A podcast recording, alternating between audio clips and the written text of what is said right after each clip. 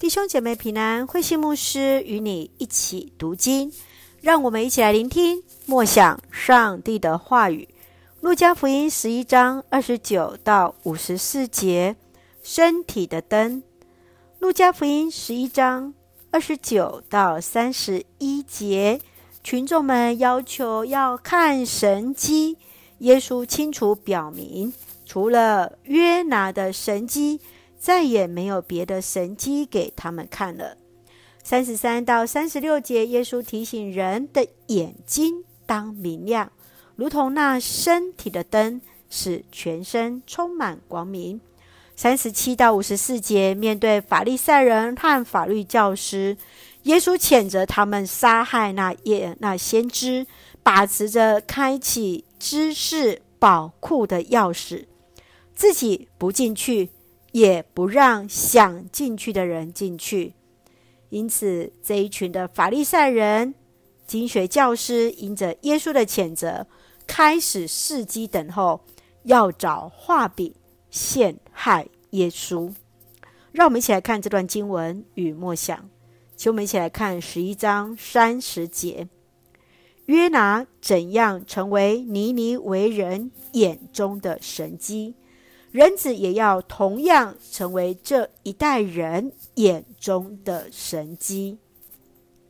约拿向尼尼微人传讲审判信息时，众人立即明白这是出自于上帝的提醒，他们立即禁食悔改，上帝就赦免他们，免去对他们的审判。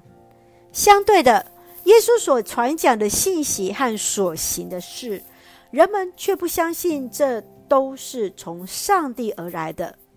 人们寻求神迹，不会因为病人得到耶稣的医治而为此感谢上帝，他们反倒心存算计，为要是找寻耶稣的画饼。亲爱的弟兄姐妹，你认为人们为什么想要看到神迹呢？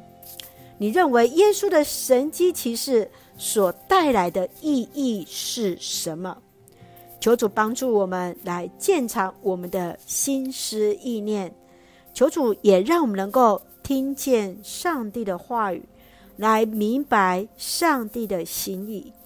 一起用十一章三十六节来作为我们的金句：如果你全身充满光明，毫无黑暗，就会光辉四射，好像灯的亮光照耀你。愿主来赐福恩待我们每一个人，全身充满光明，光辉四射，如同灯的亮光照耀着我们每一个人。一起用这段经文来祷告。亲爱的天父上帝，谢谢主恩待赐福我们，使我们从主的话语与主连结，看见人内心的上帝。求主怜悯我们的软弱，赐下正直圣洁的灵，使我们由内而外充满光明，得以吸引人来亲近你。感谢主爱我们，赐福弟兄姐妹身心灵健壮。求主赐福我们的国家台湾，有主的掌权，使用我们做上帝恩典的出口。感谢祷告是奉靠主耶稣的圣名求，阿们。弟兄姐妹，愿上帝的平安与你同在，大家平安。